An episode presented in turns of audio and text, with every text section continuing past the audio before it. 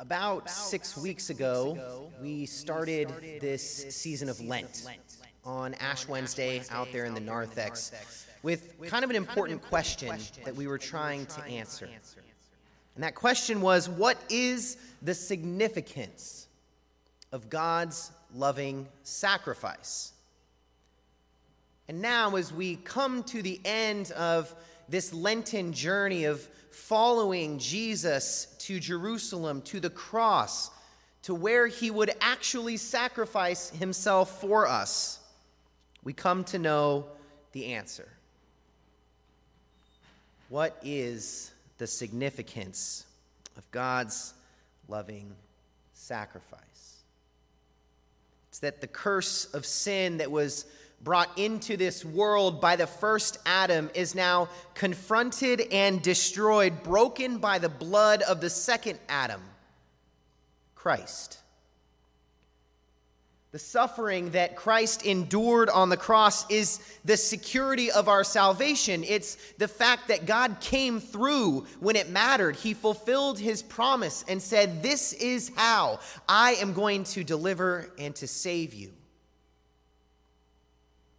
made plain on Golgotha. At the cross, despite the appearance of the opposite, the reign of death actually ended. Despite the fact that there hung Christ on the cross, bleeding out, gasping for, for breath, the reign of death in creation and over mankind came to an end. And you may not have heard it throughout the reading so far. Perhaps your ears weren't tuned to hear it. But Christ's suffering and death fulfills the song of salvation that God has been singing into the hearts of humanity and into the very stones and soil of creation from the very first time that our human hearts turned away from His word, choosing to rebel and go after what we wanted instead of what He offered to us, begun in the garden. Despite what it appeared to be on this Good Friday, the lyrics were singing loud of God's redemption, not God's defeat. Perhaps you heard in all of the readings so far how many times it said this happened in order to fulfill the scriptures.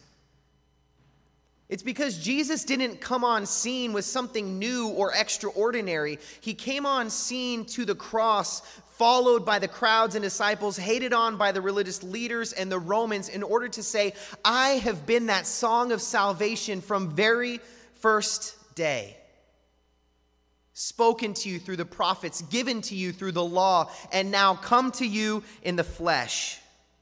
And so the significance of God's loving sacrifice isn't new. It's not foreign to us or to his people. It's been sung from the beginning of time until tonight on Good Friday. And so we turn now to a different song, this time the lyrics of Psalm 31, where we see the song of God's salvation fulfilled by, cross, by Christ on the cross. These words were sung generations before Christ was even born, put to music and composed by David, and even sung by God's people on occasion. But tonight we see how they were always pointing us as God's people to the cross and to Christ. Psalm 31 begins with these words In you, O Lord, I seek refuge. Don't let me ever be put to shame. In your righteousness, deliver me. See, the people thought that Christ was being shamed on the cross, dying like a common criminal, and yet the shame of the cross isn't actually the shame of Christ. For the cross is the deliverance of God because upon that tree hung God's righteousness in human form, hung God's righteousness himself. If you recall in Luke and Matthew and Mark, it describes two thieves who were hanging on Jesus' left and on his right, and one of them was ashamed. The other was too proud and arrogant to admit that he actually got what he deserved. Instead, he chose to mock Christ, even in his, the hour of his own death, saying, Hey, you could save us, get us down from this cross. But the other thief, ashamed for what he had done, feeling the shame that was being heaped upon Christ, turned to him in faith and he looked to his righteousness, embodying these words of Psalm 31, not being like the other thief pulling a Satan in the desert of Jesus' temptation, trying to get Christ to do something he wasn't supposed to do, instead, turning to him in humility and in faith, saying, You don't deserve this. We do, but you don't. And Christ, responding with all of his grace and with such great mercy, turned to this man and said, Truly, you'll be with me in paradise today. The shame of the cross was not Christ's shame. Incline your ear to me the psalmist sings, Rescue me speedily. Be a rock of refuge to me, a strong fortress to save me. You are indeed my rock and my fortress. For your name's sake, lead me and guide me. Take me out of the net that's been hidden to trap me, for you are my refuge. On the cross, Jesus cries out to the Father, My God, my God, why have you forsaken me? Why have you abandoned me? And yet, it's in that very appeal of where are you, God, that we hear the words ring true of Psalm 31 that God is actually turning his ear to his Son, the beloved Son, with whom he is still well pleased. Yes, Christ feels the absence of the Father and yearns for his presence, but he knows that he will soon be delivered from that net that was laid to ensnare him, to trap him, all for our salvation. That his rescue from the cross and from the grave would be our rescue too. That soon he would find himself in the refuge and safety of the resurrection. Perhaps these words are familiar. Into your hand I commit my spirit, the psalmist writes. You have redeemed me, O Lord, faithful God. You hate those who pay regard to idols, but I trust in the Lord. I exult and rejoice in your steadfast love because you have seen my affliction. You have taken heed of my adversity, and you haven't delivered me over into the hand of the enemy, but instead you have set my feet in a broad, stable place.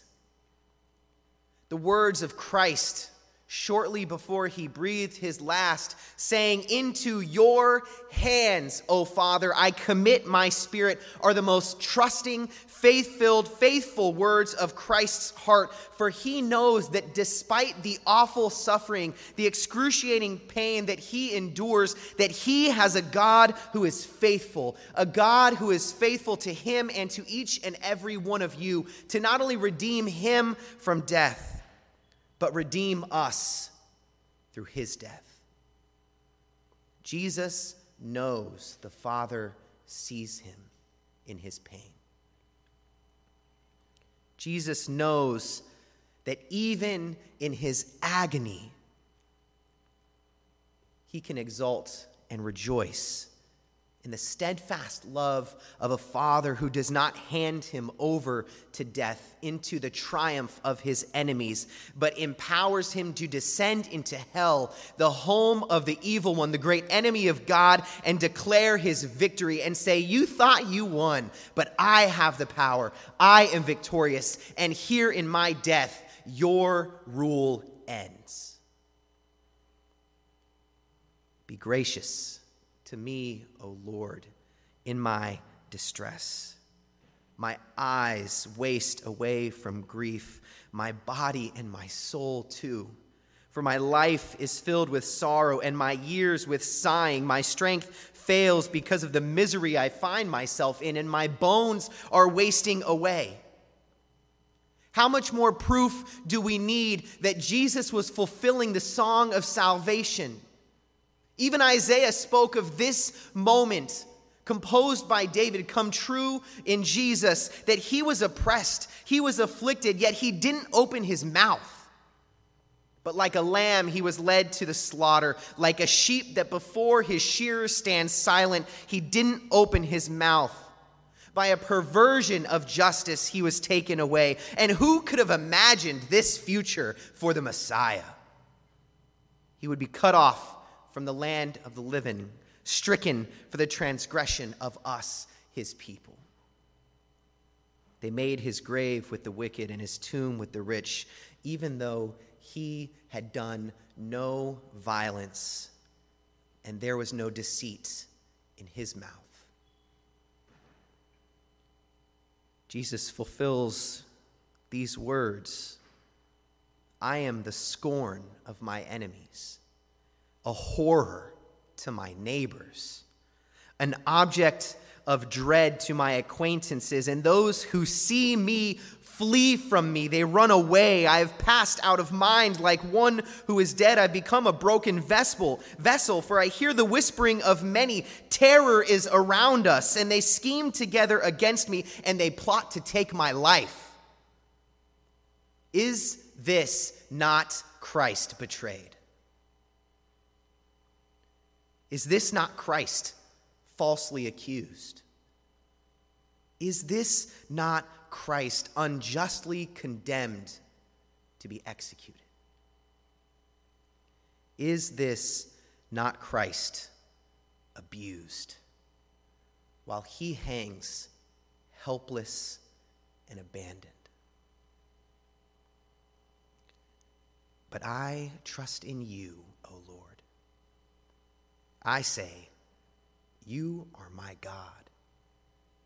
My times are in your hand. Deliver me from the hand of my enemies and persecutors. Let your face shine upon your servant. Save me in your steadfast love. Falsely accused, Christ could have stood up and instead of being silent, he could have said, No, no, no, you've got it wrong. I am the king of the Jews. These guys are the ones who should be executed, Pilate. Go ahead and take them away, kill them. Free me, not Barabbas, but instead he quietly accepted the abuse of their lies, the falsehood of their deceit, pointing them always to his true identity as the Messiah. I'm the king. I've said it. The scriptures have said it about me. I am who you say that I am. If only you would believe me, but if you don't, then you will soon see. You will soon bear witness to my deliverance for it will arrive on the other side of my death. Christ was always awaiting the steadfast love of his Father to come true, to shine upon him, the suffering servant, in just three short days. Do not let me be put to shame, O Lord, for I call on you. Let the wicked be put to shame. Let the dumbfounded go to Sheol. Let the lying lips be stilled, the ones that speak insolence against the righteous with pride and contempt. Or, in other words, hanging on the cross, Father, forgive them, for they don't know what they're doing. Imagine the sting. Imagine the sting of those sacrificial words for those who stood by, who accused, and who spit. Father, forgive them. Oh, how abundant is your goodness that you have stored up for those who fear you, that you have accomplished for those who take refuge in you in the sight of everyone. In the shelter of your presence, you hide them from all human plans. You hold them eh, safely under your shelter. From contentious tongues, you protect them. the murderous plot of the religious leaders from the very moment Jesus came into his public ministry. The ones who were unwilling to believe in him and accept him as the promised one of God, the Messiah that they had been waiting for, instead deciding to gang up on Jesus and to join with one of his own disciples, Judas, to betray him, seemed to have been the, win, the ones to win finally, after these three years, to finally get what they want for Jesus to die and for them to ride away into the sunset victorious. But it was God who would have the final say in that final breath of Jesus when he said, It is finished. So blessed be the Lord, for he has wondrously shown his steadfast love to me when I was beset as a city under siege. While hanging on the cross,